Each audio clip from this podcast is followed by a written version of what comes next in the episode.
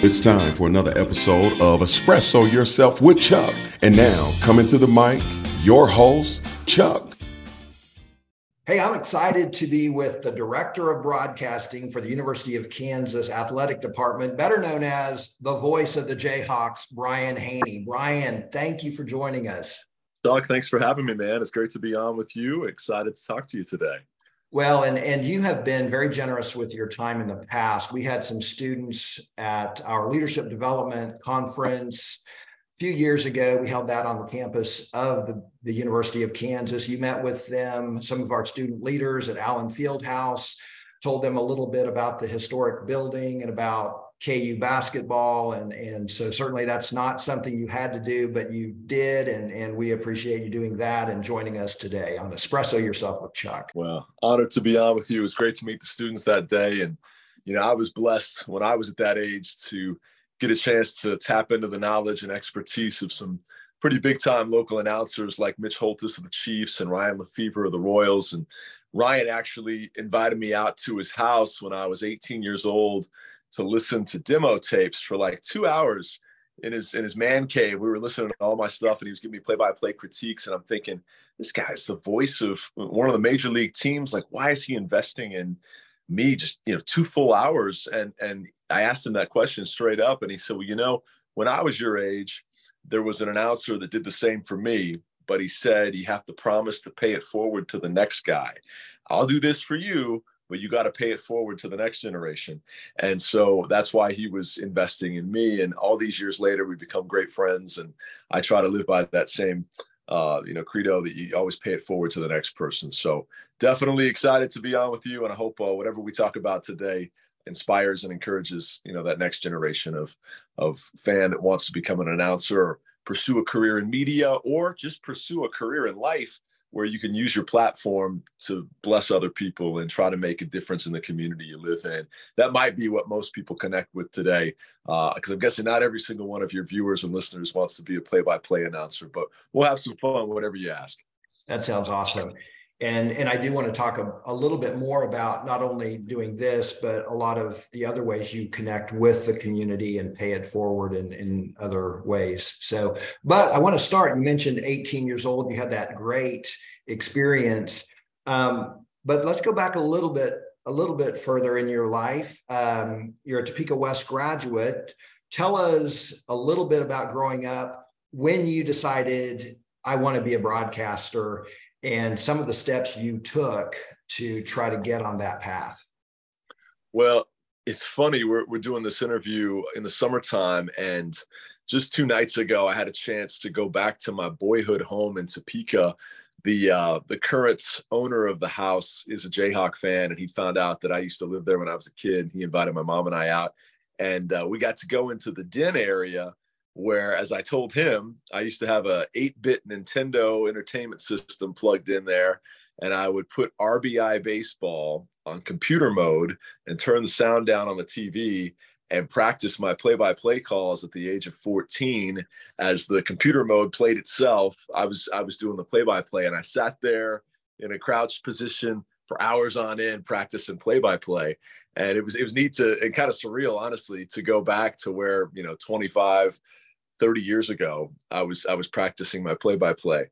But uh, you know that gave me a little bit of a foundational skill set where I at least you know knew the terminology and the pacing and that kind of thing. But I didn't really get my my first uh, feet wet opportunity until I was a, a sophomore and junior in high school at Topeka West, and we had a really excellent instructor for our TV productions class by the name of Corey Wilson.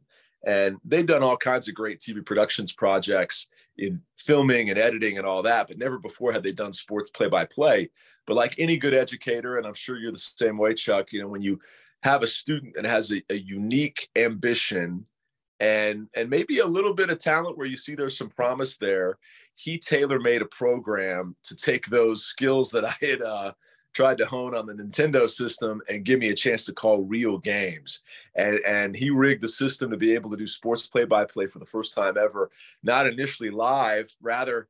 Uh, we, we would tape delay these games, and he put all his gear on a, a cafeteria cart, literally the same cart they serve the hot dogs on, and he'd push it up the hill from his uh, his annex uh, offices down there on, on, one side of the campus and, and pushed it all the way up to the gymnasium. And we would broadcast the games uh, in tape delayed fashion after recording them live. And he gave this young 16 year old a chance to do real hands-on experience to the point where KMAJ, who was the, the leader in, in local high school play-by-play, saw my stuff, heard about me. Mike Manns, Bill Griffin, two great guys in that community, reached out and letting me start doing high school games with them my senior year. And so by the time I got to KU, I'd probably done close to 100 games and, and had a head start on everybody else that was an incoming freshman that was leaps and bounds experience wise ahead of them. Maybe I wasn't as talented as some of the peak students at the time, but I'd at least had the um, you know the opportunity to to kind of gain a stage presence. And another thing that helped with that that I encourage broadcast students all the time, I did debate and forensics in my uh, high school years, and that taught me persuasive speaking. It taught me, you know, the ability to command a room, uh, the, debate aspect, you know, going back in, in a way that helps you win the argument, but uh, you can make a point emphatically. All these things, yeah, I didn't realize at the time were going to put me on a path to be the voice of the Jayhawks one day.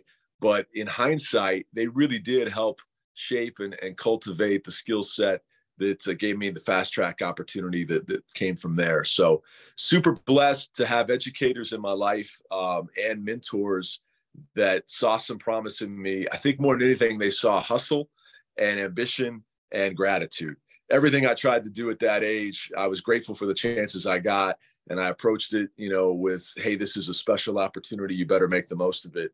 I think the one disappointing thing I see in some broadcast students today, not the majority, but but I think that um, some generations since have a little bit of a sense of entitlement and they kind of expect things to come easy and for it to be handed to them and for them to just step in on day one and start calling games on air right away. And I say that to you as a straight shooting example because the type of aspiring broadcast student that I tried to be and the ones that I'm drawn to now that I will invest the most time in and give opportunities to and and try to put on the same fast track that I got are the ones that come in humble and hungry and appreciative and, and grateful for anything they get. They say yes to any opportunity out there. Those are the ones that are going to make it because in a generation and an era where a lot of kids, there's way more opportunities now, put it that way. Uh, and so they kind of expect it to, in some cases, be served up to them. The ones that grind and hustle and get after it, those are the ones that, that are going to you know rise to the top pretty quickly. And those are the ones specifically at kansas and our broadcast opportunities that, that i try to, to give the most chances to. So uh, that's a little bit about my background as a high school and, and young college freshman. And you know once i got to kansas had a chance to study under tom hedrick who literally authored the book the art of sportscasting former voice of the jayhawks nebraska cornhuskers cincinnati reds kansas city chiefs. He had a star-studded career uh, still a dear friend to this day. We go to lunch about every other week. Uh, and uh, he's been a lifelong friend ever since coming here to the University of Kansas. So, uh, really blessed by that connection too. And as a person of faith, you know, I, I, look back on all these these great connections that I made early in my career and connections that I continue to make. And you know, none of this was by chance. It was it was all blessing, and and there were certain people put in my path for very specific reasons, and I'm eternally grateful for that. And again, much like Ryan Lefebvre, try to pay that forward to the next generation because without those folks that came along at the right time and and gave me opportunity i certainly wouldn't be talking to you today.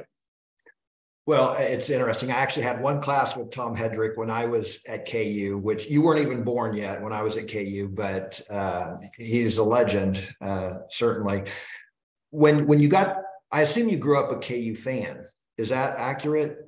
It is yeah. I uh I was lucky enough to get to go to every KU football home game with my dad and probably about half of the KU men's basketball home games. Living in Topeka, some of the the later start times on school nights we didn't go to, but we went to all the weekend home games, and that was always a big deal. Getting to drive over to Lawrence and and cheer on the Jayhawks with my dad, and that really ingrained in me a, a passion for the university, an appreciation for the sports history there, and then obviously when it came time to pick a school, uh, once I heard that they had a pretty good journalism school. That that was all the the sales pitch I needed. I mean, there were other schools that, that maybe on a national basis had a reputation for turning out announcers like Syracuse and Northwestern and places like that.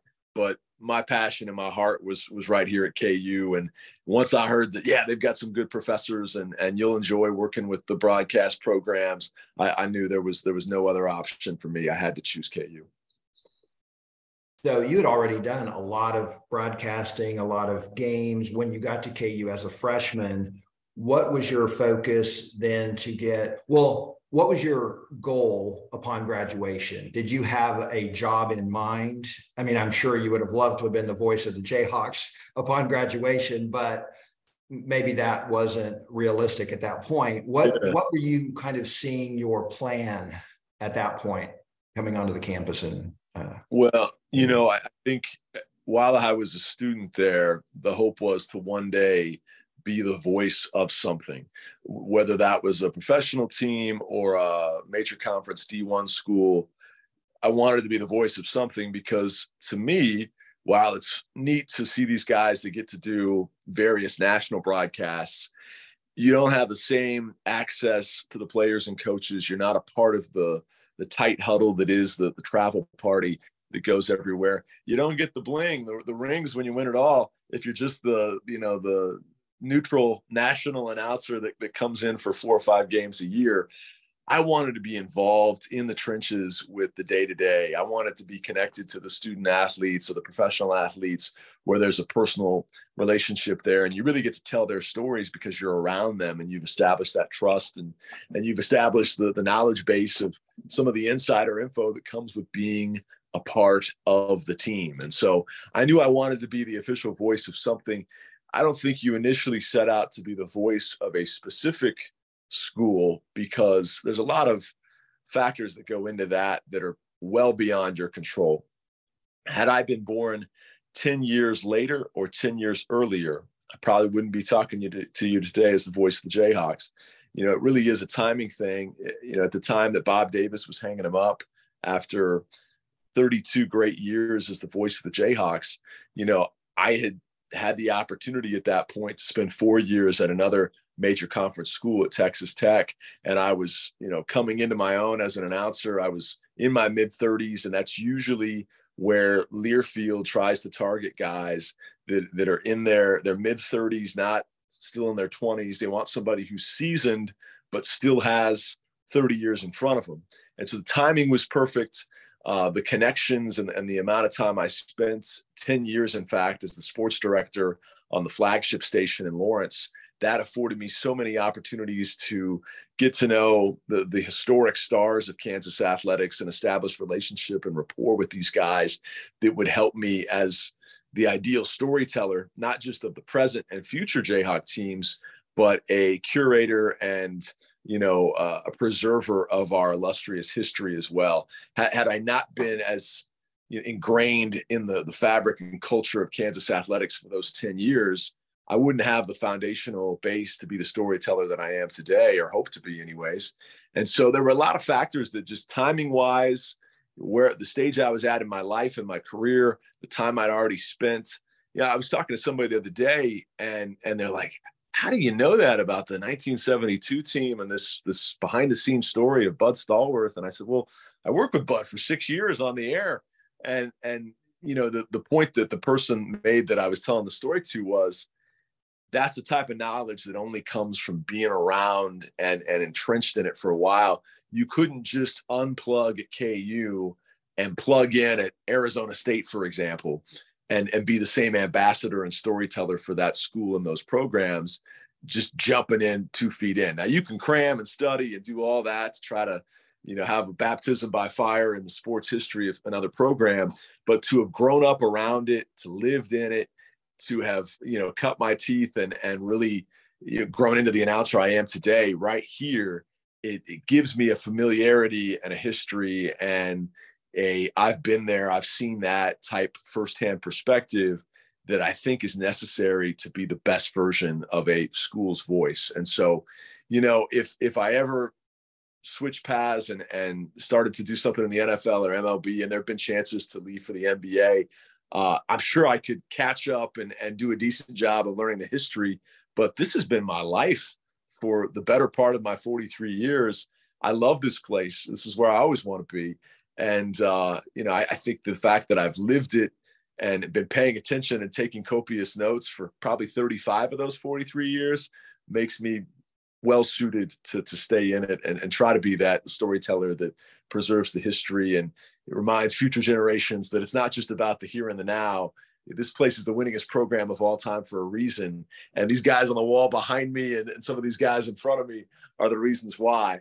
And, and so that's why I'm really blessed to, to get to be here and grateful for every day I get to spend in this particular post. And hopefully, you know, whenever my time here is done, you know, I'll be able to say that I did as good a job as possible in preserving those stories and and carrying on the the uh, you know the, the verbal um, you know historical storytelling you know to take on that tradition to the next generation is hopefully something I'll be able to say I did.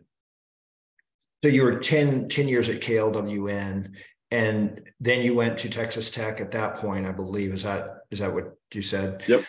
Was that a difficult move? I, I understand that professionally you probably thought that's what you needed to do to get to maybe a, a different goal did you go to Texas Tech thinking you were going to be the voice of the Red Raiders forever, or was that more of a, a, move for progression in your career to continue to hone your skill? And while you were there, um, you just said you grew up KU. How did you how did you try to do the best job you could there, not having that background as a fan? And and I, you know, I'm curious about that why yeah. you made that transition, how it helped you in getting to where you are now?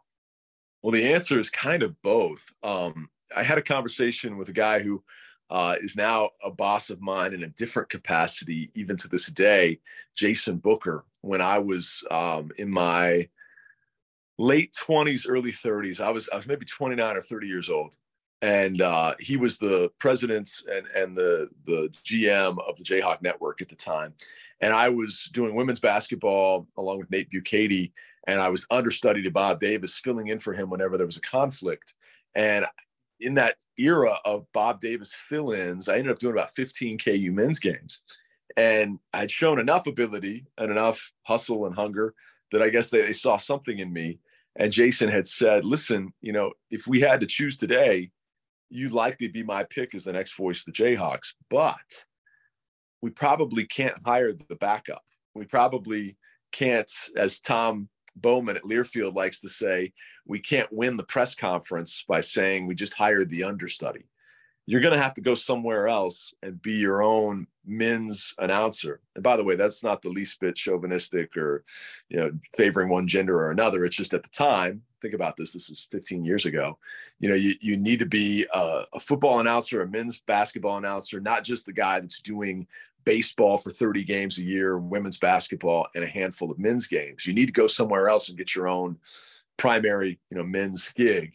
And um, this was equal parts exhilarating, exciting, so fulfilling to hear that, you know, potential prophecy for me, but at the same time, a little bit daunting because you don't just, you know, these jobs don't grow on trees. You just don't hear that say, okay, well, I'm I'm gone tomorrow for the first job that's that I get offered because realistically, only three or four play-by-play positions in D1 college athletics open each year, and who's to say you're a fit at them? I mean, there's a lot of geographics that go into it. I remember I was up for a job at Mississippi State, and uh, and one of the decision makers told me, "Hey, we really like your stuff. We think you're going to be a great play-by-play guy somewhere someday, but you don't sound like you're from Mississippi. you don't have the southern drawl.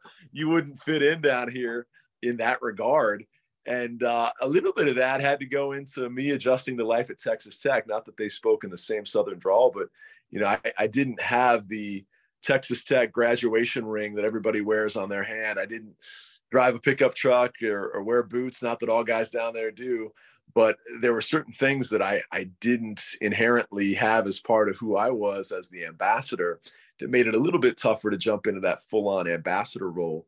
But for me, tech was the perfect opportunity and, and i turned down other opportunities before that that would not have been the perfect opportunity because they were on the coasts in smaller conferences I would have been out of sight, out of mind in terms of networking with the people back at KU. And, and that was always the dream was coming back here as much for the fact that my family is from here as my love of the program and, and this being my alma mater. I knew this was the place I wanted to be big picture. But when you take a job like that, like tech, which is a fantastic position that honestly, I mean, I, I consider it right there with the Kansas job in terms of um, the attractiveness because they're going to the College World Series once every three years. Uh, they go to bowl games probably four years out of five. And recently, with their basketball resurgence, you know, they're right in the mix there too. I mean, that's a tremendous job. And had I been called to stay there for 20 or 30 years, I was fully prepared to do so and would have been grateful to do so. So the answer to your question is both. Uh, I went down there with an open mind that I might be called to stay there. And if so, you entrench yourself in that culture and community and you try to be the best ambassador for them you can be. The the 30 year long time play by play voice of, of Tech Athletics, a couple announcers before me was also a Kansas guy who relocated to West Texas and made his life down there. And so I was prepared to do the same in case that was God's plan. But obviously, I went after that job or any job after that conversation with Jason Booker with the ultimate dream in mind the one day come back to KU. So the answer is both. But it was tough, you know, and, and you don't have the historical knowledge and background that I just talked so much about in the previous question. And so I really had to do a lot of cramming. I, I, read Mike Leach's book first thing when I got the job to learn about the air raid offense that, that he'd helped build there at Texas Tech. And I started to do in the Lubbock uh, radio market what I'd done in Lawrence, which was connect with and interview a lot of the former stars and greats and learn their oral history and stories that that made them you know the legends that they were in tech folklore. I tried to just soak up anything i could from the announcers that were already working at that station that had lived it their whole careers uh, in, in asking them all kinds of questions. And i prepped twice as hard every time i went on the air in west texas as i would back home because you couldn't fall back on your natural knowledge and, and personal history. Uh, and so hopefully you know fake it till you make it. Ho- hopefully, I, I sounded like somebody that you know did have a great knowledge base. And of course, when you're doing play by play, so much of the game announcing is about the here and the now and that current team. And I try to connect with those student athletes on a deeper level than I ever had before to really tell stories that were beyond the box score and beyond the stat sheet and that kind of thing. But, you know, to be that total ambassador, you have to have the history as well. And gradually I got there and gradually you win over the fans because no matter who you are or where you come from everybody's going to always miss the previous guy no matter who the previous guy or gal was. Someone that they're used to that they have familiarity with and a comfortable uh, you know listening ear for no matter how technically sound you are how much you know or how great of a storyteller you prove to be right away there's going to be an adjustment period. And because i wasn't what they were used to and uh, you know wasn't necessarily a tech guy. It took a probably a full year to win some people over, but I think hopefully the vast majority of the fan base saw that I was thrilled to be there, grateful, excited that I had my guns up, as they like to say. And even though I didn't have a degree on the wall from Texas Tech University, I loved that place, the student athletes, and the coaches I worked with. And uh, hopefully, you know, by the time I left, that there was appreciation for the four years I turned in. But just a quick 30 second sidebar never would have gotten that job were it not for a man by the name of Mark Finkner, who was the previous men's basketball play-by-play voice and baseball voice, and we had bonded over a shared faith, and uh, we kind of live by you know similar ways of life and and uh, the way we treat people and and try to attack the platform we've been given and, and turn it back around for the greater good. And he had let me know before he was about to resign and he was stepping away to spend more time with family which i totally respect. And he gave me the inside track on that job to get a head start in positioning myself and marketing myself for it because he thought it was the right time and it was the right fit for me. And he blessed me not with here's the keys to the kingdom but hey i'm going to vouch for you i'm going to let you know before anybody else knows. And as as fate or fortune would have it 24 hours after he told me that, I was scheduled to be in Lubbock to do a women's game. And so I went around campus. I, I went to the fan store and bought a Texas Tech t shirt and a big foam finger. And I went around campus and took pictures of myself at all these key places on campus. I did a, a mock play by play of their current men's team with my voice on it. So I wasn't just sending them whatever high school or women's basketball game I'd done the previous week that had non local people on it. And so the day he turned in his letter of resignation, I turned in this very detailed, very specific, very Texas Tech focused portfolio that had me already looking and sounding like I was in that role already and would not have had the chance to do that were it not for the heads up he gave me. And obviously, he endorsed me as well. So I'm eternally grateful for him. That's another key person in my story that that uh, God brought along at the right time. And it all happened because we we were you know two guys that uh, you know believe the same stuff and and believe treating the people the same way. And we kind of bonded over that. And that would be a lesson I, I tell to your students that you never know who you're making an impression on when you shake hands with somebody or get a chance to get to know somebody. You know for me every time i get behind a microphone i, I think about something michael jordan said when he said every time he goes out on the floor somebody might be seeing him play for the first time so of course he would always give 110% every single time because somebody maybe sitting in the nosebleed section or maybe there in the front row was seeing him play for the first time. And for that person, he wanted to always bring it. I try to do the same in my broadcasts on the air because somebody might be tuning in for the first time. Well, the same is true in all of your interpersonal connections and relationships that you meet on a day to day basis, whether it was Chuck Knapp and, and the students that came through Allen Fieldhouse that day that you talked about at the Open, or a fan I meet at a pep rally, or whatever the case may be you always want to be the most authentic version and and positive version of yourself and you'll meet people inevitably on a day when you're too busy or you're having a bad day or maybe somebody just cut you off in traffic. And you know, the temptation might be to not be as gregarious or warm or friendly and to keep your head down and keep moving.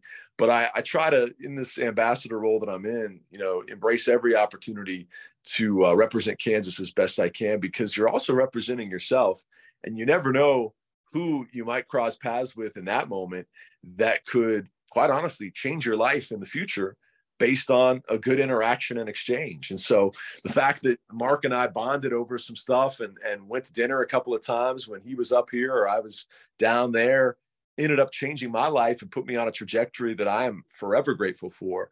And it all started by just making a good first impression and connecting with someone beyond the typical hey, how you doing? And then moving on.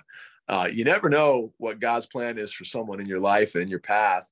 And so, you know, to to truly invest in each person, not in a 30 minute sit down kind of way, but in a genuine take an interest, ask them beyond the how's it going type question, because it could lead to a friendship or a work relationship or just an endorsement that forever changes your career or life.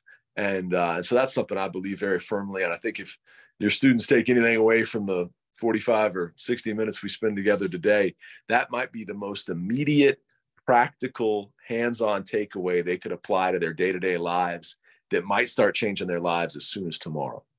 That's awesome advice and really, really good.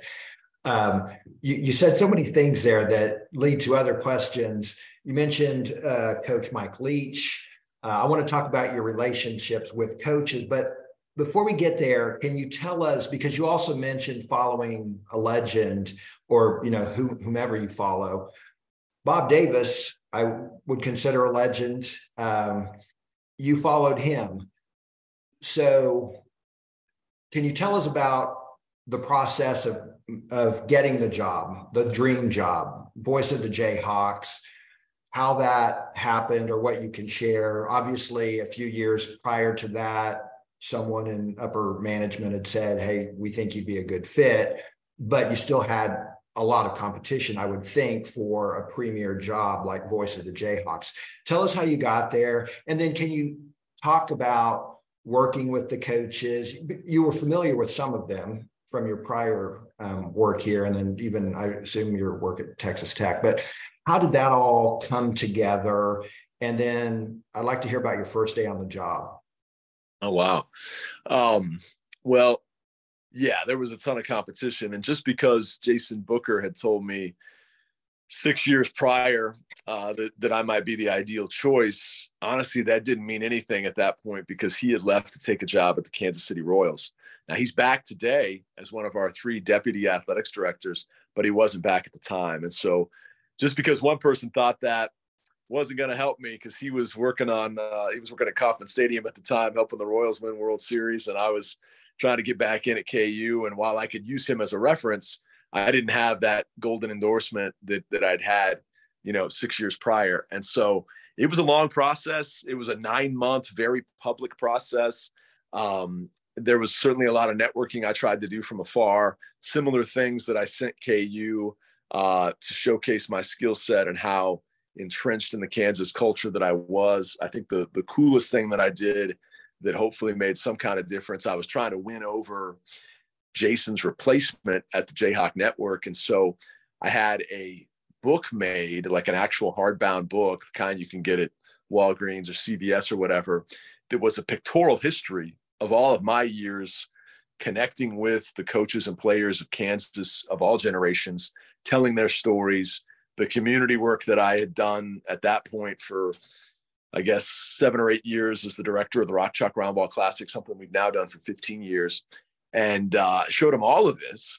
But then my my brilliant idea, I thought, I don't know if they liked it or not, but you ever get one of those birthday cards where you open up the card and, and when the card opens, it starts playing music?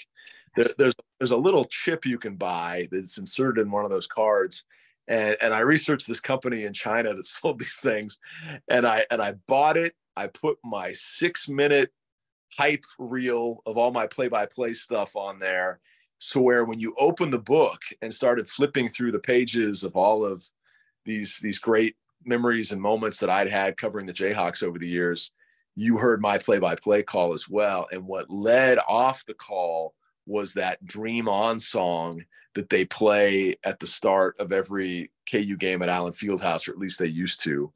And um, you know what song I'm talking about. I know you're singing in your head. If not, I suppose I could, but you might lose your podcast falling really fast if I started singing. But you know the song I'm talking about. And so it's it's electrically charged and and it gets you fired up. And uh it's Aerosmith, right? Yes. And, yes. Uh, you know that that Steven Tyler high pitched Dream On voice that I couldn't even try to emulate.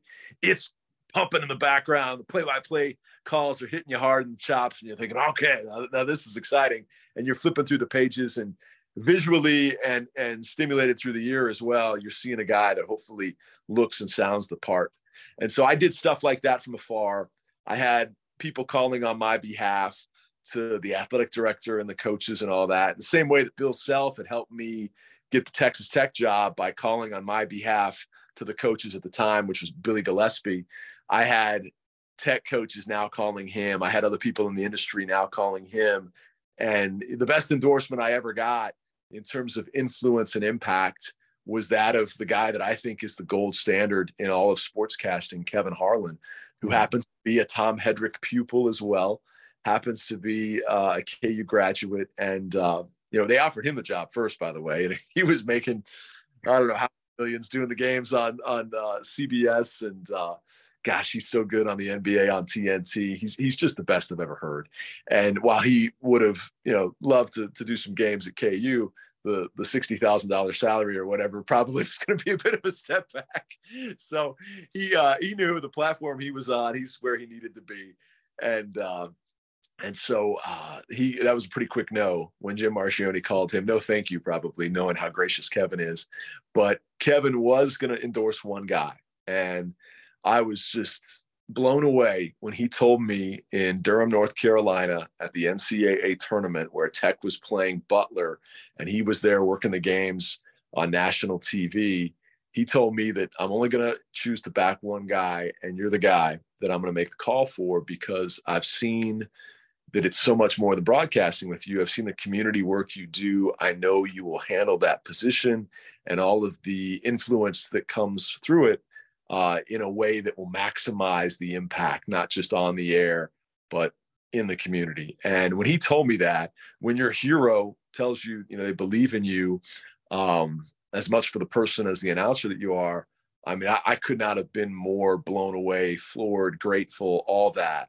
Uh, and so it was in that moment that I thought, man, I could really get this because I, had done all the marketing and networking things you could possibly do prior to that. And I, I had tried to, you know, put myself in a strong position, but in a job that's open and there's 300 applicants and there's a lot of really talented announcers going for it. Um, you you never really know if it's going to be enough and when you're living two states away even though we play in the same conference and i see him a couple of times a year i'm not boots on the ground in Lawrence, getting a chance to see these people and interface on a daily basis. And so I don't know what they're thinking. And there was a one stretch in that nine month process where I didn't hear from them for about two and a half, three months. And and I was on edge, um, wondering, am, am I still in this? Like they're not communicating. It's kind of like for you single folks when when all of a sudden the texts aren't coming back or the phone isn't ringing and you're like, this person still like me. And uh and it was just one of those processes where they they needed to take their time and do their due diligence and and eventually things ramped back up and uh, but after kevin harlan told me he was going to call on my behalf i thought okay like this is going to be a, a, big swing for me if if uh, he does indeed make that call and sure enough uh, you know that conversation was on a, a wednesday before a thursday saturday NCAA regional sites. And Monday of the next week, before he went on to the Sweet 16 Elite Eight, he made that call to Texas Tech. And I owe him a debt of gratitude for the rest of my life for doing that. And uh, again, in the same vein of what Ryan Lefebvre said that pumped me up in terms of paying it forward, uh, knowing the impact and influence that Kevin has had, not only in inspiring me, but in this case, directly helping me it, it, makes me want to do the same for for future announcers. And i've had the chance to do that a little bit not quite on that scale but um you know to a certain degree. So very grateful um very very blessed by that friendship. And uh he continues to be a guy that that i, I check in with um you know on a, on a regular basis. As much for our connection with tom hedrick as anything but uh i'll always be grateful for what he did on that March Monday when he made that call. And, and so when the guy that, that was, you know, the dream fit for that job um, says, no, actually, this is the guy that, that is, is the right time, right fit right now for you. Um, I, I think at that point, if KU didn't already have me in the driver's seat, I was, I was in strong, strong position. It was still a, a process where you you come in and you interview with five different decision makers and there's five different people voting and they tally up the votes. So it wasn't a slam dunk case by any means. And like i said there were some very very gifted announcers in that final group that i have the utmost respect for to this day. Uh, but hopefully between uh, the the endorsements that had come in to coach self and, and coach beaty at the time to Sheahon Zenger the ad at the time and then just the track record of uh, total ambassadorship because it's about being so much more than an announcer. I genuinely believe that, and uh, hopefully, you know, I'm able to say that I do as much or more for my post as as anybody of my peers when it comes to the philanthropic side, because I, I think that we're all blessed with a platform and a position of influence, and what you do with that determines uh, in, in many ways your legacy. You know, it's not just how good do you sound calling the games and did you give the score enough and did you have good highlights on the big moments, but what did you do to connect with the fan base beyond that? What did you do to preserve the stories of these athletes, big picture?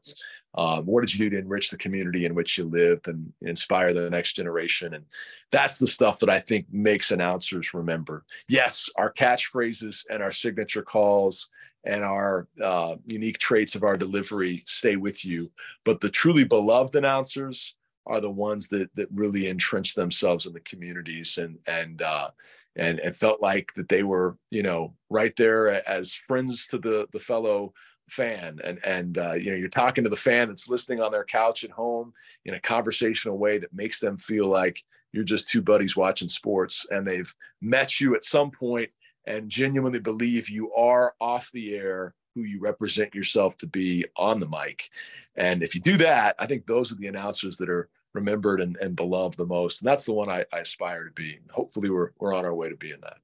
Right. Well, and gosh, we're already running out of time. I, there's so much to talk to you about. I want to talk about some of your connection to the community um, because you had mentioned the Rock Chalk Roundball Classic you started in 2009 i believe maybe it was maybe that's that's right. but you've raised over a million dollars for local kids fighting cancer it's a huge event uh, certainly has become that why did you decide you wanted to do that? Great question. Well, as I've said several times, I'm I'm a person of faith and, and a big believer that your talents are God's gift to you. What you do with them is your gift to God. And I had kind of a I like to joke and say it was a quarter life crisis as opposed to a hmm. midlife when I was 25, 26 in in deciding am I, as a local sports director who has a three hour daily radio show and reads the sports scores in the morning on your drive to work and does some high school play by play, am I making an impact for the community and the kingdom um, as much as I could in this post? Or am I called to do something bigger that has a more tangible effect in, in enriching and bettering the lives of folks around me? Because I wasn't feeling especially fulfilled at what I was doing. And I read a book called Roaring Lambs, which I've recommended to half a million people since. I've told the story so much and in, so many places that hopefully we've sold a few copies of the book. But uh, it's written by a guy named Bob Briner, who has since passed. But uh, brilliant wisdom in, in one of his final books when he said that God elevates people to positions of influence within the secular realm, not just in ministry full time, to have as profound an impact in their lives for God and for, for the communities they live in as those that are working full time in ministry or philanthropy or whatever. The key is recognizing what is my position of influence what is my uh, what does my circle of contacts or, or sphere of influence look like in terms of the people around me? And then how do i bear fruit from that? How do i how do i make good happen through the platform i've been given? And uh, i read that book at that key season of my life when i was doing some soul searching on where am i meant to be? What am i meant to be doing? Am i making a big enough difference? And it sounds morbid but um, you know the, the way i looked at it if i got hit by a truck tomorrow how would I be remembered and what did I really do to, to leave this place better than I found it? Thankfully, I've not been hit by the truck yet, but I, I found those answers in that book, or at least I found the, the inspiration that maybe God planted me in broadcasting with all these contacts of coaches and players uh, and a fan base that listens on a daily basis on the radio. Maybe he planted me here for a very specific reason.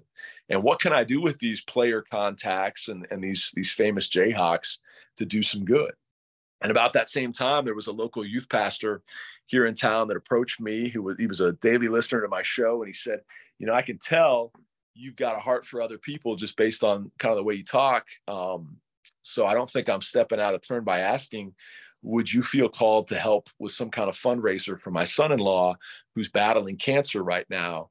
And is in the fight of his life and the medical bills are mounting and all of this would you feel called to, to do something whether it's a radioathon which is a way of saying like a telethon only on, only on radio or, or some kind of call-in fundraiser to raise money I said, you know, I don't know if that's the fit. We might be able to do something more event based, like off the air that we promote on air, but let's do something that's bigger. Let, let's aim higher.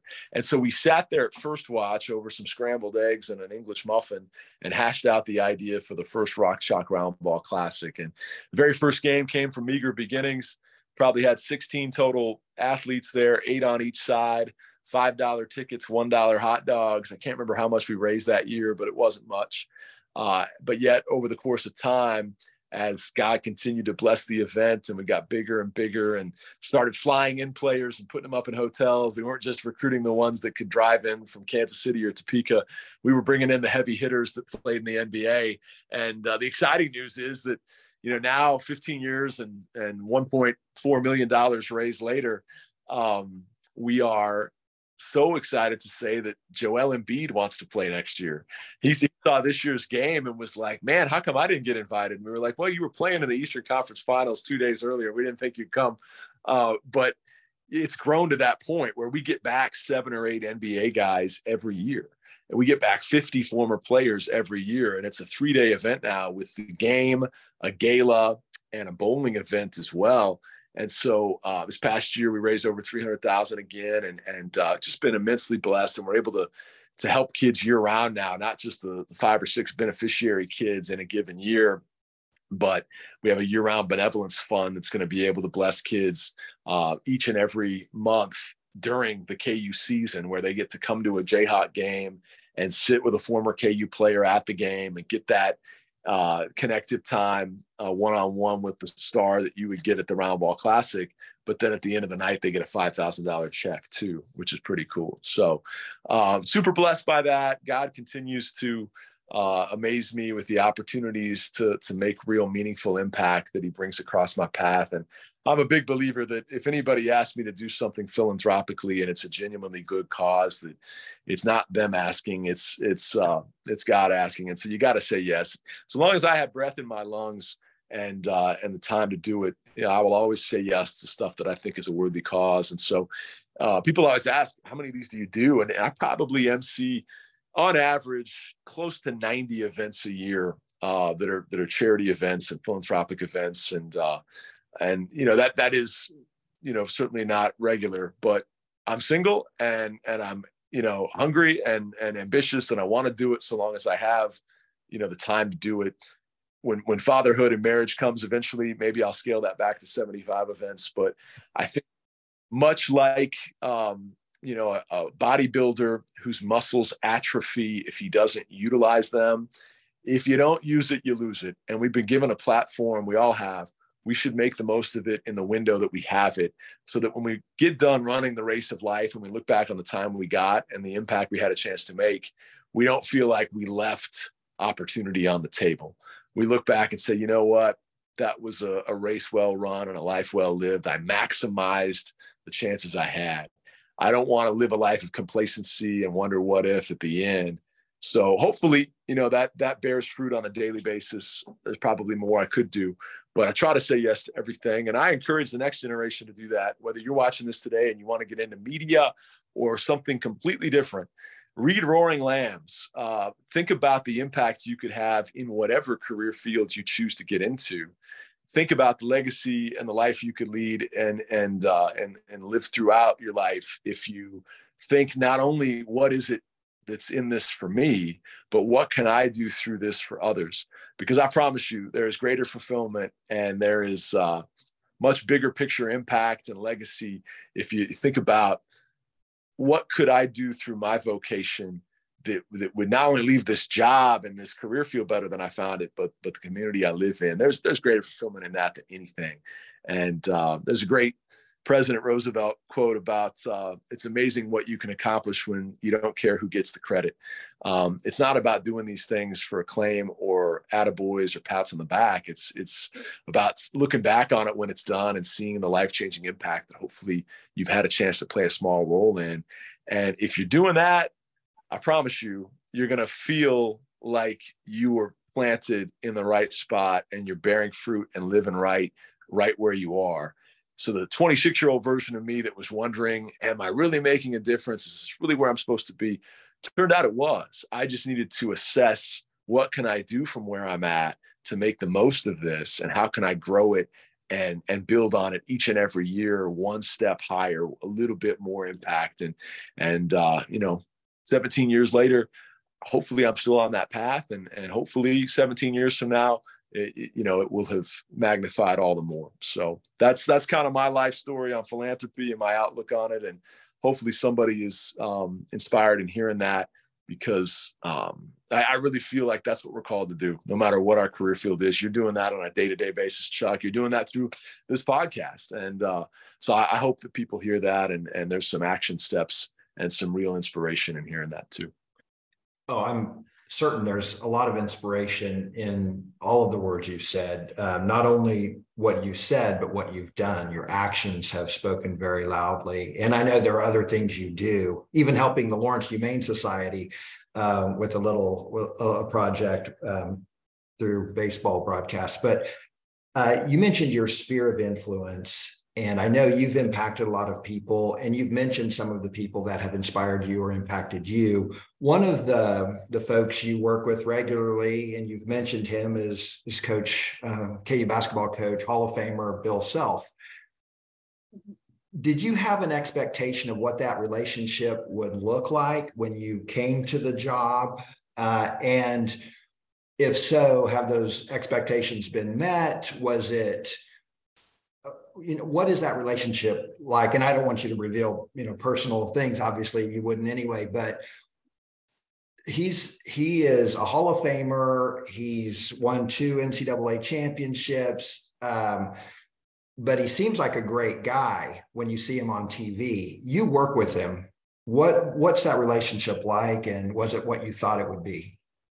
Yeah, you know, whenever we're on stage at, at the various speaking events around the state on our Hawks and Highways tours or our preseason pep rallies and stuff, I always introduce him as a first ballot Hall of Fame coach, but also a Hall of Fame human being because I genuinely believe that. He's so generous with his gifts, and uh, he's also someone who genuinely, and I've seen this at, at every stage of knowing him, tries to encourage, inspire, and and pump up the people around him, whether it's an assistant coach, a starting point guard, or the kid that's refilling the Gatorade cooler. He takes the time to learn your name and something about you and make you feel valued and appreciated. And you asked what was my expectation when I first met him. I had read an article from his time at Illinois about an exchange he'd had with the beat writer of the Illini and a parent that was on their deathbed of this beat writer. And Coach Self took away from his busy schedule, took time away to drive to the hospital and meet with this beat writer's parents who was passing away to tell them what a great job they'd done with their son and that they should be very proud and that uh, though they might not be here long to see every article written and every season covered uh, that they should rest assured that he was doing great things and he was a tremendously raised human being and all that. And i thought wow what coach would do that? And so when he got hired everybody sees this captain cool persona that he has that, that he can easily charm and win over any room he walks into. You see that but hearing that story and reading about that made me realize there's there's more depth to this man than, uh, than than certainly what meets the eye, and certainly what we're used to seeing with the typical coach. Now, Roy Williams had a lot of depth too, so we've been blessed with some really good ones here, but not everywhere is that the case. And uh, clearly, he was, you know, set apart and and a, and a cut above most. And I experienced it firsthand when I was 24 years old, and I had uh, known him for a year at that point. He'd seen my work both on the air and in print because I was doing some writing at the time too. And um, he called me to his office one day uh, to talk about some of the coverage I was doing for recruiting. But he'd also heard, unbeknownst to me, that I was going through a, a tough season in my personal life. And uh, you know, I'm I'm pretty open book. I got married when I was super young, at the age of 21, and um, ended up not working out five years in, and I was going through that that season of divorce and not knowing what what the next chapter was going to look like. And um, he'd heard about that, and so we get done talking basketball and recruiting, and he he kind of leans across the table and and he says, "Hey, is this true? Are you going through this right now?" And I said, "Yeah." He's like, "How you doing?" I'm like, "I'll be all right." And I'm just kind of aw shucksing it with my head down. It's it's gonna be fine, you know. And and then he he kind of leans forward and puts his, his hand on the desk in a way that made me look up and he says, Hanni, you're a stud. All the time. I got girls asking me to set them up with a quality guy. Well, Hanni, you're my guy.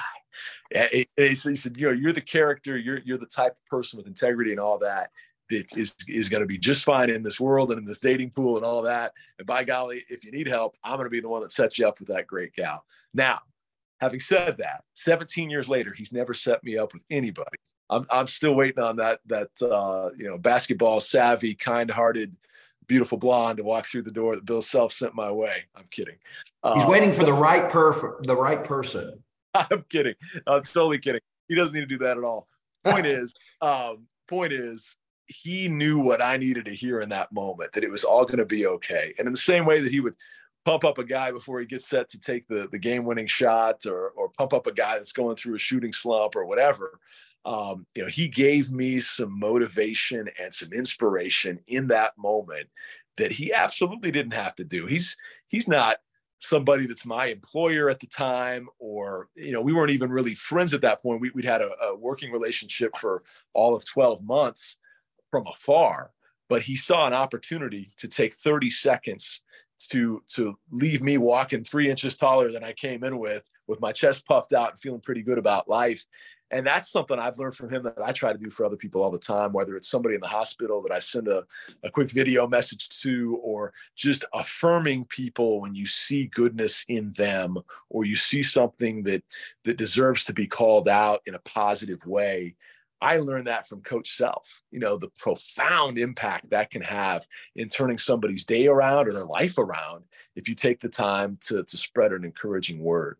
So he did that for me at the at the you know mid 20s age that, that I did. And um, you know, it it absolutely uh, you know, changed the way I was feeling about that season of my life and gave me self confidence, no pun intended, that, uh, you know, put me on a path to a much happier personal life and professional uh, life as well. Because in those few handful of words he, he blessed me with, he pumped me up as a person and an announcer. And I walked out of there thinking, man, I'm going to have a really good rapport working with this coach.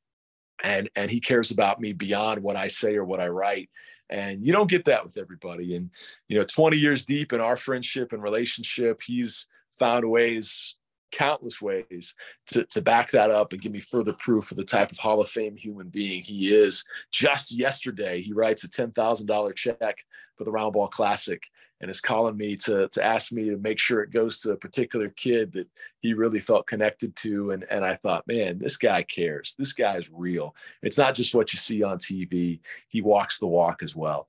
And uh, I'm I'm so blessed to have that great relationship with him. And for aspiring announcers we won't get into it because I know we're out of time but so much of not just your job security but how good you are as the voice of a team or the announcer of, of any uh, broadcast has to do with the trust that the head coach has in you, the rapport you have with your coaches and your players. That is your lifeblood and your lifeline to not only telling good stories, but to staying in that position. So let them know they can trust you. You're going to represent them in a positive way. You're going to look for the good in a story and not be overly critical. You're going to do your homework. You're going to be as well read as anybody, and you're going to be that that voice they can trust to convey the messaging they want about their program. You do that and earn that trust you have a chance to stay in that position for the rest of your career. You burn that bridge, you could be gone tomorrow. And so the relationships you have with your coaches, your AD certainly, uh, and your student athletes are maybe as important as anything, maybe more so even than your listeners, because those are the ones that you're charged to tell the story with. There's some announcers out there that think they're the story. They think it's all about me and their larger than life personality. No, this is about the program, the tradition, the history, the guys that are pouring their blood, sweat, and tears into making it great. So long as you always remember that, put them first and earn their trust, you have a chance to, to be pretty good at this. And that's something that I try to remind myself of daily. Brian Hanni, voice of the Jayhawks, thank you for being generous with your time. Thank you for all the work you're doing in the community. For folks who are interested in learning more about what Brian has done, including two books, go to brianhanni.com and uh, I believe you can order some books online and see some more of the great work you're doing in the community. Thank you again so much, Brian, for spending time with us, inspiring our students, and expressing yourself with Chuck. I brought my espresso. We never got to it, but thank you, Chuck. Always a pleasure, buddy. Appreciate everything you do to inspire future generations and uh, anything I can ever do. I'll always say yes. I promise you that. Rock Chalk. Music for Espresso Yourself with Chuck is provided by Bensound Music at bensound.com. Thank you to our announcer Kelly Newton and producers Kim Ferdig and Don Neer.